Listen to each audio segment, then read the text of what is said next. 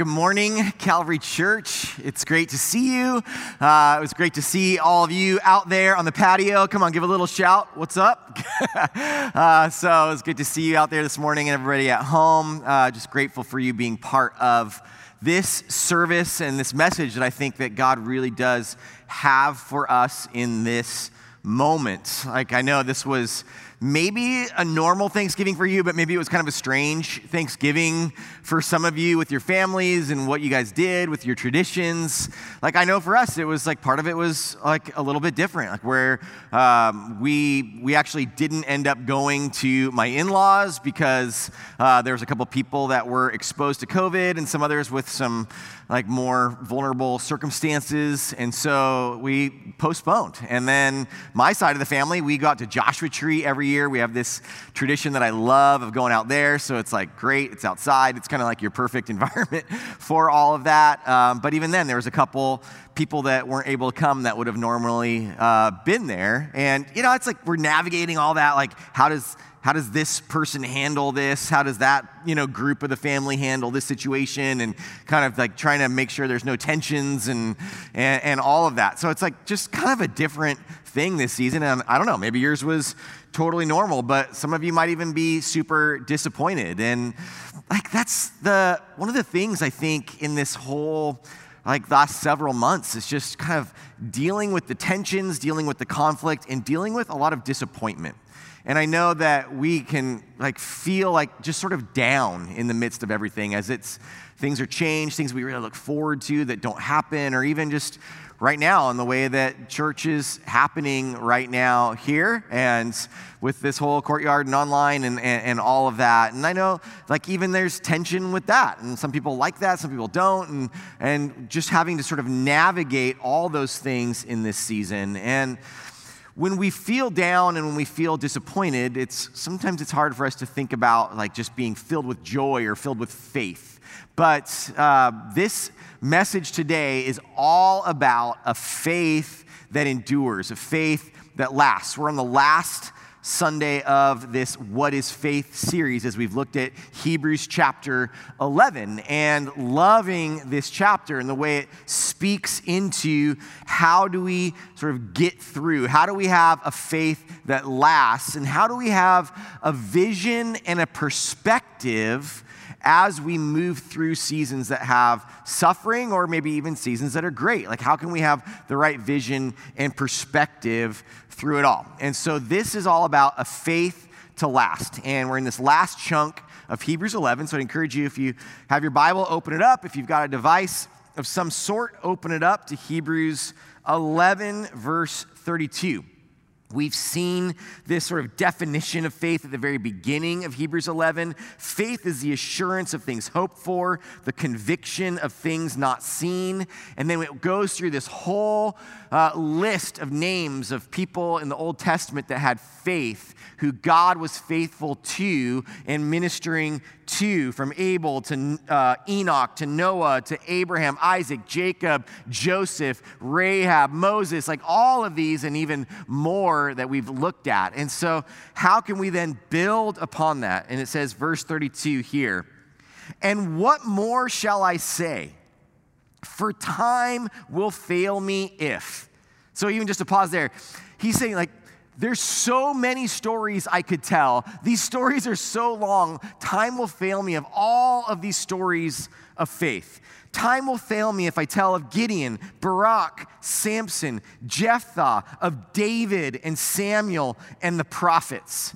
So you have all of these judges, priests, prophets that are listed here of what is their story of faith. There's so many more, he says. I mean, we've done entire series on Gideon, on Samson, on David, uh, let alone just mentioning their name here. But it says, all of these who by faith conquered kingdoms, by faith performed acts of righteousness, obtained promises, shut the mouths of lions quenched the power of fire, escaped the edge of the sword. From weakness were made strong, became mighty in war, put foreign armies to flight. Women received back their dead by resurrection. And then it takes a turn here, okay? It's like, all this good stuff, and then it's going to just take a turn. It says, and others were tortured, not accepting their release, so that they might obtain a better resurrection. And others experienced mockings and scourgings, yes, also chains and imprisonment. They were stoned, they were sawn in two. Like, whoa, what? Like, that's intense. They were sawn in two. They were tempted. They were put to death with the sword. They went about in sheepskins, in goatskins, being destitute, afflicted, ill treated. Men of whom the world was not worthy. These are great people, men of whom the world was not worthy, but they went wandering in deserts and mountains and caves and holes in the ground. And all these, having gained approval through their faith, did not receive what was promised. We'll talk about this, but about the Messiah, the promise of the Messiah coming, because God had provided something better for us, so that apart from us, they would not be made perfect. All right, so that's this whole thing of this faith to last. You've got all of these great stories and then these really intensely bad stories. So this is all about a faith when it's all good and then a faith when it's at its worst. And so that's what we're kind of digging into here. And, and for us, I mean, it's like in a lot of ways, it's very relatable to think about okay, we have faith in these good times and faith, though, when it's a really hard time, a really bad time. And so you've got all these stories of these judges, these kings, these prophets throughout the Old Testament. And he's showing you these, these different ways that kind of everything was really great by faith, as they had faith in God, not faith in themselves, not their own strength, not their own power, but God is the one that was faithful to all of these. And so it's this sense of trust.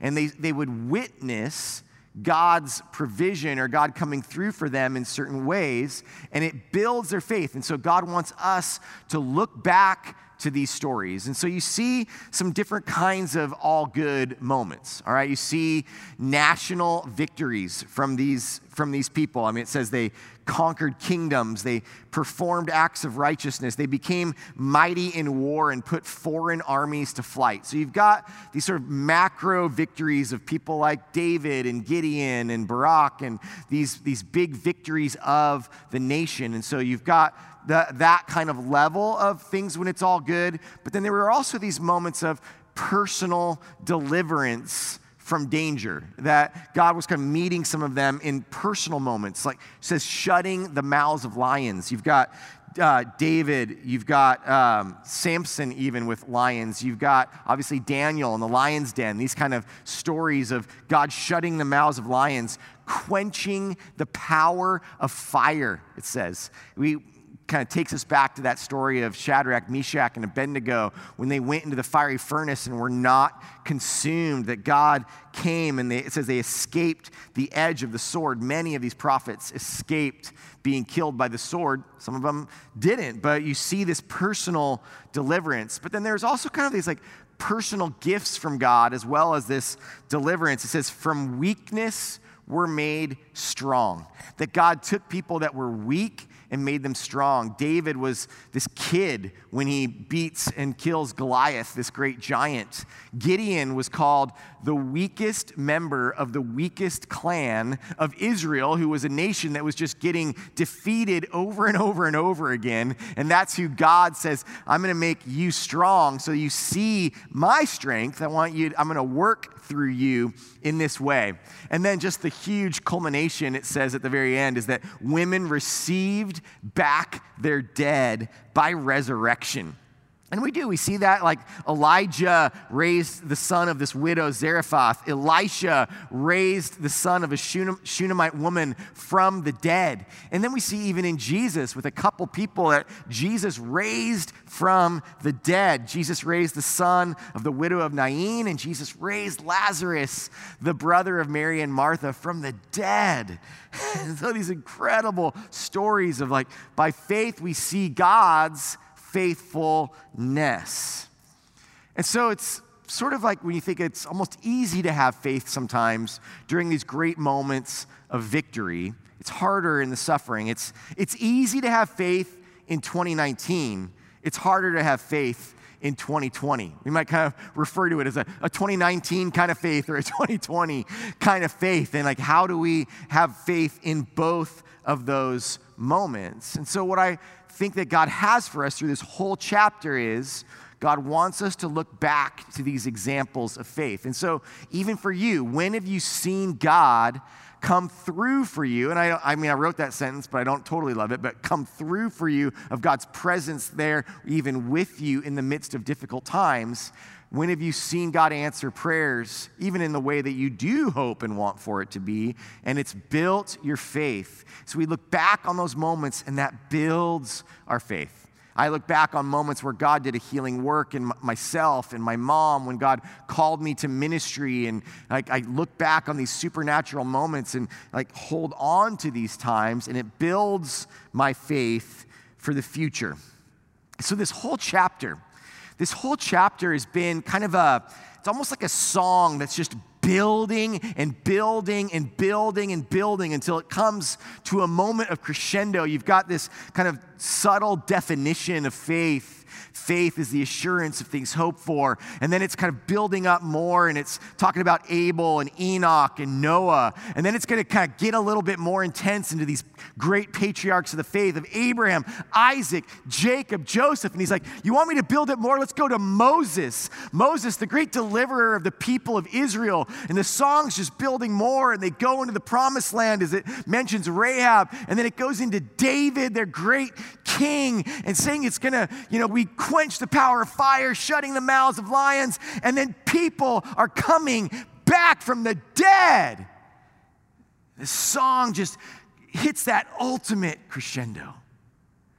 And then you get one of the biggest drops that a song could ever have, because this song goes to such a dark and low moment when faith is as bad as it gets it starts talking about people being scourged. To be scourged is what Jesus went through when they whipped him to the brink of death. They're mocked, they're tempted. It says they were killed with rocks by throwing rocks and they were stoned to death. They were sawn in two.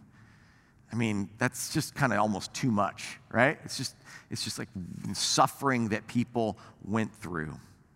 And so this whole thing just drops out here in this moment for us to have a kind of faith that can endure, that can last in the darkest and darkest of moments. And so we see all those examples, these people that were tortured, but it says they didn't take the easy way out. They were tortured and did not renounce their faith because they had hope for a greater resurrection. They had hope for the future. They had hope for the way that God would deliver them, even if they would not be saved physically. God doesn't save everyone physically, but God does save everyone who is saved by grace through faith spiritually, that there is this eternal hope that we have. And so I want us to even kind of like remember, too, the audience of this letter originally. To remember that you have this group of people, Jewish people who are either sort of like considering following Jesus or are following Jesus, and they're pretty new to all of this, and they're starting to get mocked, they're starting to get persecuted, and they're thinking about giving up. And so they're saying, hey, don't give this up. Don't give up. These others, they went through really hard times, but they did not renounce their faith. They did not give up. I want to encourage you by the example of all of these Old Testament saints that had great victories, but also now he's bringing in this great suffering. They also went through suffering, and that was experienced by the Old Testament saints, by the New Testament saints, and by you and I. We all experience suffering to varying degrees in all of our lives. And so we need a faith that's built up from those good moments, those good times, those victories, and we find like assurance and hope and we hold on to those moments but we need that to be built up to be able to get through those bad moments. So you look back on the past to see how God has worked. There's a guy, obviously, named Peter, one of the disciples, one of the key disciples, the key leader in the early church. He wrote a book called First Peter, and in First Peter, he says this he says, Blessed be the God and Father of our Lord Jesus Christ, according who according to his great mercy has caused us to be born again to a living hope through the resurrection of Jesus Christ from the dead. So we have this hope that is alive. We have this hope that's not just a, a hope that is in something that is kind of, you know, is dead or gone or in the past. We have hope that's alive because of the resurrection of Jesus Christ. And so Peter is trying to get us to look to that, to have the vision and perspective to look to that hope first. And so then he says, that to obtain an inheritance which is imperishable, undefiled, and will not fade away. It's reserved in heaven for you. So we have this hope that that won't go away, that's reserved, it's protected by the power of God through faith for a salvation ready to be revealed in the last time. And so then Peter says to us, In this you greatly rejoice. In that, in that fact that we have this living hope reserved in heaven, our salvation, we rejoice in that even though now, for a little while, if necessary, you have been distressed. And it talks about, in another translation calls this all kinds of grief. You are in grief. So you have this, you rejoice in this salvation, even though for a little while you've been distressed by various trials. I always think, too, it's kind of interesting when you, you read three words like by various trials but then you read that thing we read in Hebrews 11 about being stoned to death or sawn in two or walking around in sheepskins and living in caves. Okay, that's what they're talking about when it just says these three words by various trials. So don't just think it's like, oh, I'm having kind of a hard day. No, like these are intense trials these people are going through, but he says, you can rejoice even though for a little while. This life on this earth is a, just a blip on a long course of eternity. So, it's back to the verse, so that the proof of your faith, being more precious than gold, which perishes, though tested by fire, may be found to result in praise, glory, and honor at the revelation of Jesus Christ. And though you have not seen him, you love him. And though you do not see him now, but believe in him, you greatly rejoice with joy inexpressible and full of glory, obtaining as the outcome of your faith the salvation of your souls. So, this beautiful, beautiful passage of scripture by a person that we sort of by tradition know ended up dying by being crucified upside down. He went through intense, horrible suffering and perse- persecution, but said, hey, this is a momentary affliction. This is a momentary suffering that we have in these trials. But we can have joy when we have our perspective placed upon the resurrection of Jesus Christ and the salvation that we have in Him. And so He encourages us in that, in the midst of that. And so I ask you here when have you seen suffering lead to growth in your faith? Have you? Have you seen moments of suffering lead to growth? Just think about that for a moment.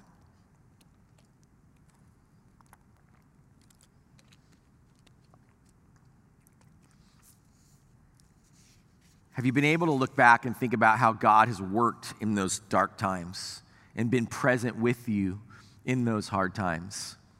Because He Jesus is going to continue, or the author of Hebrews will continue to help us to understand this because you see, having faith in those dark times is not about us and our strength or willpower and all of that. Our faith actually gets promised and perfected by Jesus. And I want to show you that. Okay, let's look again at the very end of Hebrews 11. It says, All these, having gained approval through their faith, did not receive what was promised.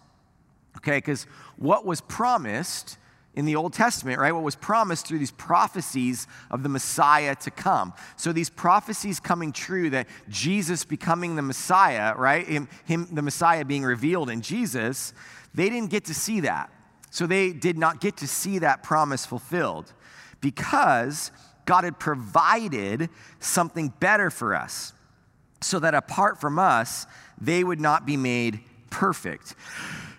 Excuse me. So, so, what you have here is that they didn't get to receive that promise yet because we all will receive that promise together at the return of Jesus Christ. That we all will be able to enter into that glory together, that we will have that ultimate sanctification, our glorification together at the second coming of Jesus. And so then what I want us to recognize is so they're waiting for that promise to be fulfilled and they're recognizing that that is to come. And that's why you can't stop. Like Hebrews 11, you can't stop at the end of Hebrews 11. And, you know, people made up these numbers. God didn't make up these chapter breakdowns. You got to read 12, 1 and 2. And we're going to preach in full on 12, 1 and 2 in about a month after Christmas. But we're going to preach on it a little bit now. Because 12, 1 starts with the word therefore. So, all of this, all of these stories of these amazing uh, heroes of our faith, they all come along, and then even this suffering and this promise that's to come, it says, Therefore, since we have so great a cloud of witnesses surrounding us, that cloud of witnesses are all of those heroes of faith. That cloud of witnesses are all the people of the Old Testament, the New Testament, and even I would say the people here and now in our church surrounding us that are people of faith, that are an example to us. We have this cloud of witnesses surrounding us. And so, because of that, let us also lay aside every encumbrance and the sin which so easily entangles us, and let us run with endurance the race that is set before us. So we have this whole, all these people surrounding us with their stories of faith, and that will help us then to get rid of our sin. Like, just don't let sin hold us back. Don't just get bogged down by all that sin in our life or the other things that encumber and hinder us and entangle us. And let's run this race of our faith with endurance, to have a faith that endures, a faith that lasts. As we learn, kind of just like that first century reader or listener to this text was being encouraged, we are being encouraged as well.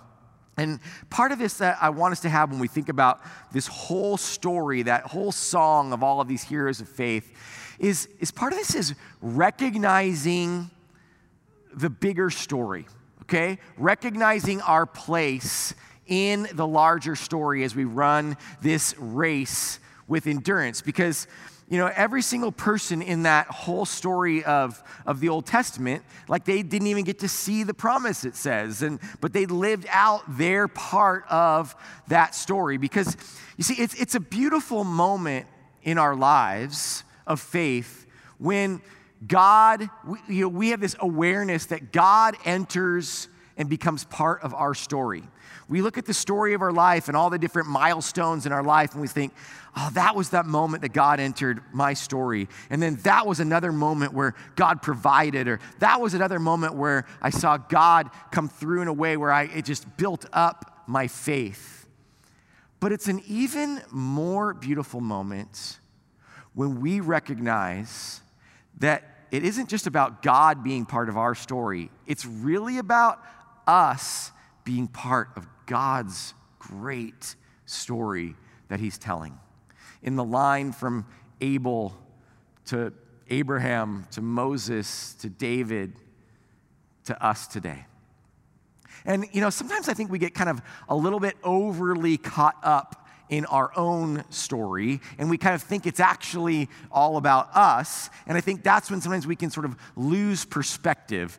It reminds me of this thing. If uh, remember, I've talked to you about a lot about this, but the, my friend and fellow pastor Jay Hewitt that did that whole Ironman triathlon, did a full one with terminal brain cancer, undergoing treatments. Incredible story. And so he actually did do it, and he's getting interviewed. Like it was such an amazing story that he's on podcasts, he's on morning shows, he's like being written about in articles. They're making a movie about it, like a documentary movie about it. And then he was even on Sports Center ESPN Sports Center. He's being interviewed because they're so like his story's so incredible that they they interviewed him about his story.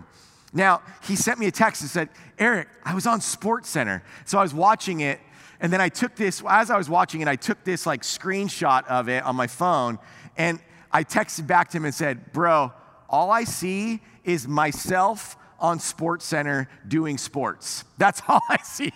All I see is me on Sports Center. But like this is where this is where we can get this is exactly how we can get so caught up in our own story that we lose sight. Because guess what? Nobody is watching this documentary or this Sports Center episode and thinking, "Man, the guy in the yellow jersey, you know? This is what it's all about. It's all about the guy in the yellow jersey, right? Just this is such an incredible story of guy in yellow jersey. Man, that must be a really great, great guy. No, it's Jay. Jay's the one in the front. Jay's the one here. I happened to get in a couple shots because they couldn't get the frame tight enough to keep me out of it, even though I was doing the whole bike portion with him. Now, what I want you to understand is I had an important role in the story, but it's Jay's story. I had a good, I had a role. Like I was with him in training, helping encourage him, doing the whole bike ride with him, kind of encouraging him as he went.